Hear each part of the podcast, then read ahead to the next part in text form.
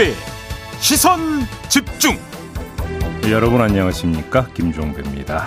이 대선 후보 선출을 위한 최종 투표가 진행 중인 국민의힘 이 높은 투표율로 흥행을 이어가고 있지만 윤석열 캠프에서 당을 사칭해 불법 선거운동을 벌였다는 주장이 나오는 등 혼탁 양상도 심해지고 있는데요. 유승민 후보는 이 상황 어떻게 지켜보고 있는지 3부에서 직접 들어보겠습니다. 더불어민주당은 어제 선대위 출범식을 갖고 대선 체제로 전환했습니다. 이재명 후보는 이 자리에서 부동산 대개혁에 나서겠다 이렇게 밝혔는데요. 명예 선대위원장을 맡은 분이죠. 추미애 전 장관에게 민주당의 구체적인 계획 들어보겠습니다. 11월 3일 수요일 김종배의 시선 집중 광고 듣고 시작합니다.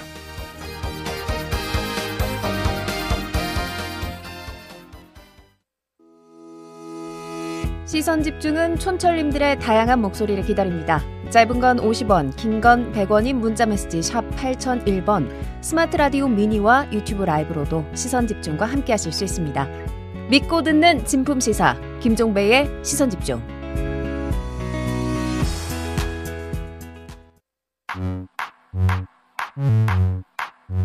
뉴욕에 뉴욕 타임즈가 있다면 시선 집중에는 JB타임즈가 있다 촌철살인 뉴스 총정리 JB타임즈 더 막내 작가와 함께 시선 집중의 문을 열겠습니다. 어서 오세요.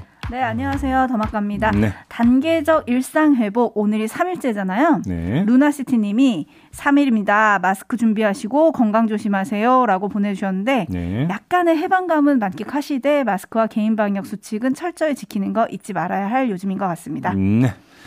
자, JB TIMES 가시죠. 네, 어제 이낙연 전 대표의 후원회장이자 노무현 문재인 전 대통령의 멘토로 불리는 분이죠. 송기인 신부님과 잠깐 전화 인터뷰를 했었습니다. 문재인 대통령은 현 대통령이십니다. 아, 네네. 죄송합니다. 네. 원팀을 강조하면서도 이재명 후보를 향해서 이제 민주당 후보가 된 이상 민주당 정책을 제대로 따라가야 한다. 전 국민 재난지원금을 추진하겠다고 한 거에 대해서는 후보가 지금 상황에서 생각 안 했던 걸 크게 일을 벌이는데 그건 당 안에서 치열하게 논쟁해야 한다. 이렇게 말씀을 하셨어요. 네. 그래서 후속 보도들이 많이 났는데 민주당은 전 국민 추가 지원금 지원을 위한 내부 논의에 착수했다는 소식도 들어왔습니다. 네. 박안주 정책위 의장은 법 규모, 절차 등에 대한 검토를 시작하기로 했다. 이렇게 추진 방침을 밝혔거든요. 예. 그러면서 어떤 방식으로 할지 재정 당국 그리고 야당과도 협의해야 한다. 고차원적 접근이 필요하다라고 말을 덧붙였습니다. 네. 이 말만 보면 그렇게 쉬운 것 같지는 않은데 음. 이재명 후보가 여당에게 좀 어려운 숙제를 내준 모양새가 된 건가요? 박완주 의장의 말 가운데 방점을 찍어야 되는 단어는 시작이거든요. 시작. 검토를 시작하기로 했다고 한 거 아니겠습니까? 네. 새 예산안 처리 시한은 법으로 명시되어 있습니다. 12월 2일입니다. 음흠. 그러니까 딱 한 달 남은 거죠. 네. 근데 이제 당 차원에서 검토를 시작하면 당정 협의는 언제 하고 여야 협의는 언제 해서 언제 통과시킬 수 있느냐 음. 이런 문제가 제기가 되겠죠. 네. 그다음에 그 예산안 확정 전에 결산부터 이루어지는 거 아니겠습니까? 네. 그러면 올해 예산에서 만약에 준다고 한다면 결산 전 단계에서 처리를 해야 되고 내년 예산안에 처리를 한다고 한다면 예산은 처리 전에 해야 되니까 뭐 그냥 이거저거 다 떠나서 12월 2일 전에는 결정을 봐야 된다는 이야기가 되는 거고 음. 설령 뭐 예산안에서 한다 하더라도 뭐 예비비나 이런 데서 빼서 내년에 지급한다고 한다면 또 얘기는 달라질 수 있지만 네. 그런다 하더라도 국회 회기가 끝나는 시점은 그로부터 일주일 뒤거든요. 네. 시간이 별로 없는데 이제 시작해서 과연 이게 될 수 있을까라는 음. 생각을 일단 해볼 수가 있을 것 같습니다. 근데 그 다음 단계가 있습니다. 그러면 전 국민 재난지원금 이야기를 꺼낸 쪽에서는 음. 이 일정표를 몰라서 꺼냈을까? 그건 라고 아니겠죠. 하는 아주 음. 상식적인 궁금증이 드는 것 아니겠습니까? 네. 만약에 이야기가 그 미루어지면서 내년으로 넘어간다면 어떻게 되겠습니까? 그림을 한번 그려보죠. 내년이요? 예, 예를 음. 예를 들어서 내년으로 넘어가는데 내년이라고 해서 뭐 4월, 5월이 아니라 내년 초가 된다면 어떻게 되겠습니까? 음. 대선 앞인데. 네. 바로 이것까지 염두에 두고 있는지는 잘 모르겠습니다만 일정품만 놓고 보면 그렇다 이 말씀만 드리겠습니다. 알겠습니다. 뭐 야당은 되게 강력하게 반발을 하고 있어서 올해 예산 처리도 쉽진 않을 것 같다 이런 생각이 들기도 하는데 좀 지켜보도록 하죠. 네. 네, 또 자세한 이야기는 잠시 후 추미애 전 장관과 또 짚어보도록 하고요. 뉴스와 분석이 함께하는 제이비타임즈 오늘 주목할 뉴스들 챙겨드리겠습니다. 첫 번째 뉴스는 오디오로 먼저 만나보시죠. 어디라고요? 아, 국민의힘 당이에요. 예, 예, 예, 선생님 그 책임당을 유지해 주셔서 감사드리고요. 예, 예, 11월 1일이나 2일 중에 예, 특별히 문자를 발송이 됩니다. 예. 예, 그때 윤석열 후보를 꼭 좀 선택해 주십사 전화 드렸거든요. 잠깐만요. 네네. 국민의힘에서 단체적으로 지금 윤석열 후보 지지하라고 하는 거예요? 국민의힘 성북지부예요? 아니면 국민의힘 저기 본당 그 뭐라 그러죠? 아, 아니에요. 선생님, 성북지구예요. 성북지구예요? 네, 성북지사. 네. 국- 저기 윤석열 씨 찍으라고? 좀 뭐, 우리 이쪽으로 이제 당이 이쪽으로 이제, 이제 바뀌어야 되는 건 사실이잖아요. 우리 당에서는. 국민의힘 성북지부에서 왜 특정한 후보를 찍으라고 전화를 돌려요? 아, 선생님, 아, 제가 그걸 뺐네요. 윤석열 그 캠프입니다. 윤석열. 지금. 와서요? 네. 네, 이게 유튜브 채널에 공개가 된 다음에 논란이 거세지고 있는데요. 홍준표 캠프 이현주 공동 선대위원장은 이걸 기망행위로 규정을 했습니다. 네. 그러면서 이런 사례가 성북지구 말고 다른 곳도 있다 이렇게 주장을 했고요. 음. 그러면서 당 선관위에서 조사해서 법적 조치를 비롯해 당의 징계가 있어야 된다 이렇게 주장을 했습니다. 네. 반면에 윤석열 캠프는 입장문을 내고 당원 당규에 당원은 누구든지 선거운동을 할 수 있고 특히 전화로 경선 후보를 지지 호소하는 것은 얼마든지 허용돼 있다 이렇게 반박을 했습니다. 네. 근데 이게 지금 한쪽에서는 부정선거 운동이다라고 하는 거고 한쪽에서는 부정선거 운동이 아니다. 그냥 호소는 누구나 할 수 있는 거 아니냐. 지지 호소는 이렇게 얘기를 하는 거잖아요. 그러니까 누구 말이 맞는 거예요? 논점을 분명히 해야 되는데요. 최초 제기한 문제는 왜 선거 운동을 하느냐가 아니거든요. 왜 당을 파느냐 이 문제잖아요. 그러니까 당헌 당규에 경선 운동이 허용돼 있다고 해서 그것이 당의 이름으로 경선 운동을 해도 된다는 뜻으로 해석을 해야 되는 거냐? 네. 그건 아니지 않겠습니까? 경선 자체가 당의 틀 안에서 실시되는 거잖아요. 그러면 당이 특정 경선 후보를 찍으라고 할 거면 뭐하러 시간 낭비, 기력 낭비, 돈 낭비하면서 경선을 치릅니까? 그냥 점지하면 되지. 음. 다만 그러니까 여기서의 문제는 딱 하나예요. 그러니까 지금 이 그 이 통화 녹취록에서 나오는 국민의힘 당이에요. 맨 라고 하는 네. 이 표현 하나가 문제가 되는 거예요. 그래서 윤석열 캠프예요가 됐으면 아무 문제가 없었다는 거죠. 음. 근데 국민의힘 당이에요라고 하니까 당의 이름으로 당원한테 뭔가를 이야기하는 것처럼 비춰지는 것이니까 경선의 한 주체가 이야기하는 게 아닌 게 돼버린다. 이 점을 제기하는 거 아니겠습니까? 그러니까 네. 맨 마지막에 아 제가 빼먹었네요. 윤석열 후보 캠프입니다라고 또 이야기를 하지 않습니까? 네. 처음에 이렇게 이야기를 했으면 이건 논란거리가 될 것도 없는 건데 그게 아니라 뭔가 윤석열 캠프가 아니라 국민의힘 당이라고 한 데서부터 문제가 비롯됐다. 음흠. 이 이야기인 거죠. 네, 7587님이 참으로 윤 후보님 항상 일이 시끄러우시네요. 라고 해주셨고, JL 김님도, 어, 룰 위반 아닙니까? 라고 해주셨고, 음. 부르주아님은 저런 식의 설득은 오히려 독, 뭐 이렇게 해주셨는데, 그런데 윤석열 캠프는 입장문을 제가 꼼꼼히 봤거든요. 네. 그랬더니 마지막에도 이렇게 강조를 해놨더라고요. 음. 당원인 당협위원장도 특정 후보를 지지할 수 있다. 이걸 불법 선거 운동이라고 하는 것은 허위 사실 유포다. 강하게 입장을 냈던데요. 아니 그러니까 당협위원 그러니까 그 당원 단계에 경선 운동이 허용이 되어 있으니까 당협위원장도 경선 운동을 할 수 있죠. 게- 당협위원장이 왜 경선 운동을 하느냐가 문제가 아니라니까요. 그러면 선거 운동의 방식의 문제를 제기하는 거 아니냐라는 거죠. 네. 그러면 이 당협위원장은 내지 이 지구는 그 경선 후보 가운데 아무개 후보를 지지한다라고 밝히면서 경선 운동을 하는 것이 사실은 상식적으로 거기에 이제 부합되는 이야기 아니냐. 이, 이, 이 이렇게 이해를 해야 되는 거 아닐까요? 네. 알겠습니다. 초원님이 처음부터 처음부터 밝히시지 엉큼하구만이라고 해주셨는데 뭐 이걸로 정리를 하고요. 한편 간밤에 또 시끄러운 얘기가 하나 있었습니다. 네. 윤석열 후보를 공개 지지하는 서민 교수가 유튜브 영상에 지역 비하 발언을 써서 논란이 됐어요. 그래서 이제 영상을 비공개로 돌려놓기는 했는데 이게 호남비하 발언으로 볼 수 있거든요. 그러니까 뭐 인용하기도 부적절해서 네, 어떤. 예, 어떤 표현을 썼는지 뭐 저도 이야기를 하지를 않겠는데요. 네. 이거는 뭐 예를 들어서 어떤 어떤 후보를 지지한다 만다를 떠나서 저는 양식의 문제라고 생각합니다. 음, 서민 교수님 아니십니까? 그렇죠. 셀럽 아니십니까? 네. 그러면 그 어떤 본인의 발언 하나하나가 미치는 영향력과 파장이라고 하는 게 있는 거 아니겠습니까? 네. 왜 그거를 고려를 안 합니까? 음흠. 일 개인으로 특정 후보를 지지하고 특정 후보를 반대하는 그런 그 단계를 넘어선 분 아닙니까? 음. 그러면 거기서 공적인 측면을 좀 생각을 하시라라는 말씀을 일단 첫 번째 드리고 싶고요. 아무리 정치적 주장 표현의 자유에 각에서 정치적 주장을 한다 하더라도 그것이 누군가의 어떤 그 모멸하고 무시하면서 할 수 있는 발언은 아니거든요. 표현의 자유라고 그렇죠. 하는 영역이 네, 네. 특히나 유권자 집단을 이런 식으로 표현한다라고 하는 게 과연 있을 수 있는 것이냐 한번 좀 생각을. 해보시기 바랍니다. 특히나 지금 윤석열 후보 같은 경우는 광주 민심을 좀 다독여야 할 위치잖아요. 네, 이래서 호남에서 괜찮을까 또 이런 생각이 들기도 하더라고요. 그러니까요. 근데 문제는 어제도 잠깐 이야기를 했습니다만 광주를 찾으려다가 그 뒤로 밀었고 밀었죠. 그 미룬 이유 중에는 떨어지는 낙엽도 조심해야 되는 처지가 반영이 된 것이다라고 말씀을 드렸는데요. 네. 낙엽이 떨어진 게 아닌 것 같습니다. 음흠. 최소한 낙엽보다는 더 센 게 떨어진 것 같습니다. 네, 네. 알겠습니다. 높은 투표율, 뭐 특정 후보에게 누구에게 유리하다고 할 수는 없지만 현재 당원 구조를 보면 누구에게 유리한지는 보인다. 이게 어제 김재원 최고위원이 분석을 했던 거잖아요. 네. 오늘부터 이제 당원들 전화 투표 그리고 일반 국민을 대상으로 한 여론 조사가 시작이 됩니다.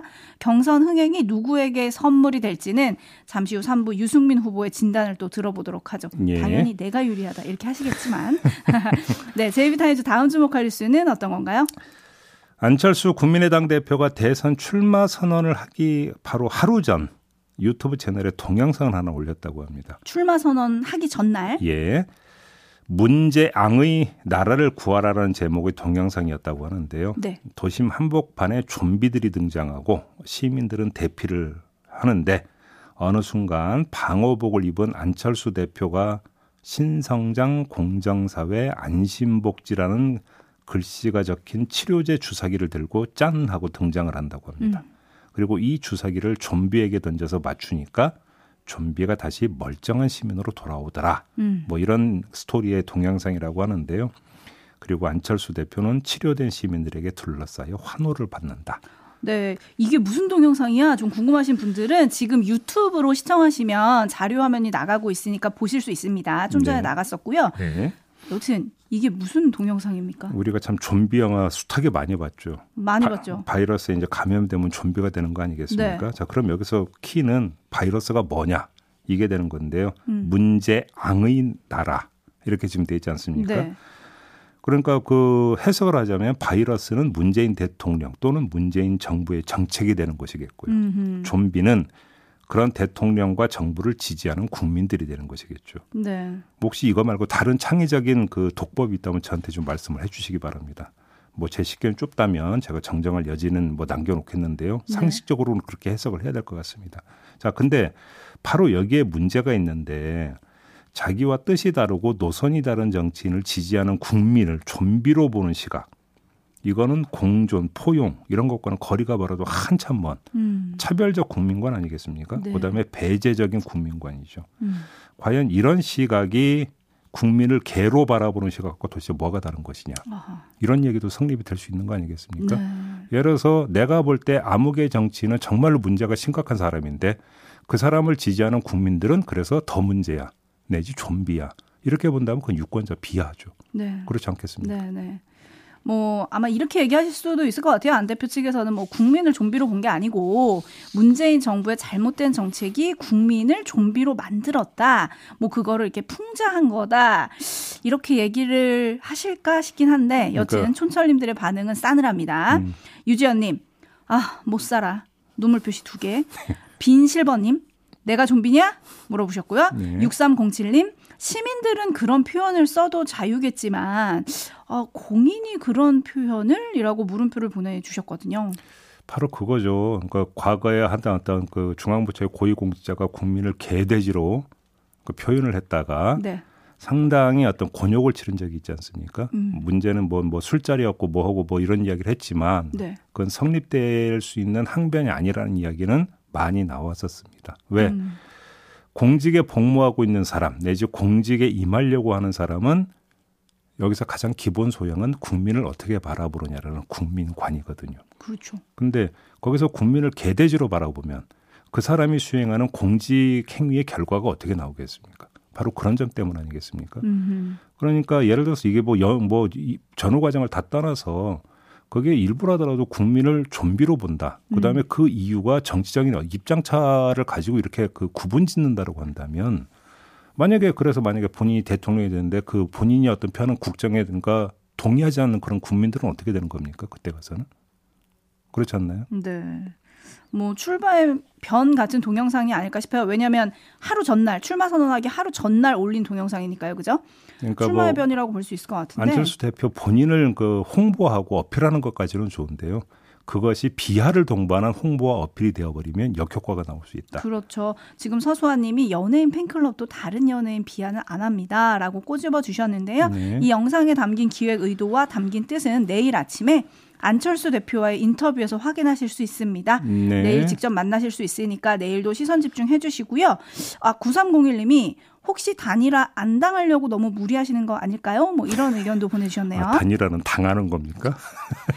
그리고 앞에 서민 교수 얘기도 그렇고 이번에 그 안 대표의 동영상도 그렇고 사실은 비하 발언 뭐 이런 단어들 말 조심 이런 얘기가 좀 담겨서요. 예. 이중년님이 이런 촌철을 보내주셨어요. 제가 예전에도 한번 소개해드린 촌철인데 꽃에게 필요한 것은 햇빛이고 사람에게 필요한 것은 정제된 언어다. 오, 멋있는 말인데요. 네. 알겠습니다. 우리 정치인들이 좀 기억했으면 좋겠습니다. 네. 자 뉴스와 분석이 함께하는 JB타임즈 다음 주목할 뉴스는 어떤 건가요? 배달료가 계속 오르고 있다고 하네요. 그러니까요. 네, 서울 강서구의 배달 대행 업체는 이달부터 기본 배달료를 3,500원에서 4,300원으로 올렸다고 하고요. 오. 성동구의 업체는 3,850원에서 4,950원으로 인상을 했다고 합니다. 네. 전국 대부분의 지역에서 이달 들어 평균 30% 정도 인상을 하고 있다고 하는데요. 음. 왜 그러느냐? 배달의 민족과 쿠팡 등이 배달료 이벤트 같은 여러 이벤트를 펼치면서 배달 노동자 쟁탈전에 뛰어들었기 때문이거든요. 어. 그러니까 어떻게 되겠습니까? 인력을 뺏기지 않으려면 배달료를 올려줘야 되는 것이고 그러다 보니까 이게 연쇄적인 현상을 지금 빚고 있다. 이런 이야기가 되는 거겠죠. 근데 아무리 그렇다고 해도 너무 좀 가파른 인상 아닌가요? 그러니까요. 뭐 개- 배달료 5천 원의 시대가 됐다 이렇게 이야기가 돼야 될 것 같은데 네. 자, 한번 봅시다. 이 문제는 을과 을의 문제일 수가 있어요. 한편의 을에 누가 있냐면 배달 노동자들이 있습니다. 배달료가 오르면 이들의 수입이 올라가겠죠. 근데 또 다른 한편에는 자영업자와 소비자들이 있습니다. 배달료가 오르면 이들의 부담은 더 커지겠죠. 네. 자, 결국 문제는 어느 선이 적정선이냐, 그리고 그 적정선이 유지될 수 있느냐, 이 문제인 것 같은데요. 하지만 지금까지의 진행 과정을 보면, 음, 문제는 을이 아니라 갑, 대자본에 있는 것 같습니다. 음. 대자본이 바람 넣기를 하고 있는 거 아니겠습니까? 이 바람 넣기가 적정한 조정을 교란시키고 있는 거잖아요. 근데 더 큰 문제는 이 대자본의 바람 넣기가 어느 순간 바람 빼기로 돌변할지도 모른다. 네. 바로 이 점인데요.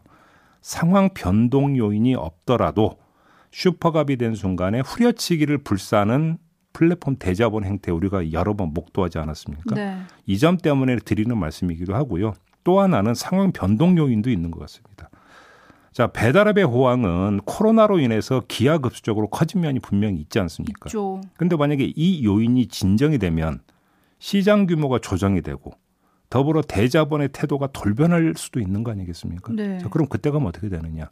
이 문제도 또 발생을 할 수 있는 거니까 이것도 함께 고려될 필요가 있다. 이 말씀까지만 드리겠습니다. 맞습니다. 지금 제이비가 얘기한 부분이 되게 중요한데요. 왜냐하면 당장 단계적 일상 회복이 시작된 첫날부터 음, 외식이 느니 콜이 없어요. 어, 이런 배달 노동자들의 한숨이 섞인 기사들이 등장하기 시작을 했거든요. 음, 그래서 진짜 살펴봐야 할, 살펴봐야 할 문제인 것 같고요. 예. 늘보 가족님이 그런데 배달료 라이더들에게 돌아가는 거는 맞나요? 그러니까 요 예를 들어서 인상액이 그대로 정비례해서 배달 노동자들한테 가지도 않죠. 네, 요걸 또 꼬집어 주셨어요. 예, 여기에도 있는 거죠, 사실은. 네, 그리고 정철우 님이 역사 독점의 여파가 설, 슬슬 드러나는군이라고 음. 해 주셨고요. 네. 5333 님은 음식의 반값이네. 이러다 배보다 배꼽이 더 커지겠어요. 라는 마- 걱정을 또 올려 주셨습니다. 맞아요. 배보다 배꼽이 더 크는 이런 상황이 될 수도 있어요. 네. 그리고 이상천 님은 배달 노동자입니다. 목숨 걸고 항상 밖에서 일하고 있어요. 라는 또 의견을 보내주셨네요. 네, 네. 네. 그리고 마무리해야 되는데 JL 김님이 요소수 대란도 한번 달아주세요. 라고 의견을 또 음, 보내주셨어요. 이 그러게요. 문제가 지금 심각하잖아요. 네, 어제 이제 많은 분들이 또 이 문제를 좀 다뤄달라고 요청을 하셨는데요. 저희가 3부에서 그 요청을 받아서 한번 좀 다뤄보도록 하겠습니다. 네. 조금만 기다려 주시고요. 네, 다루도록 하겠습니다. 기다려 주시고요. 네, 이렇게 마무리하겠습니다. 네, 더마카 수고하셨습니다. 고맙습니다.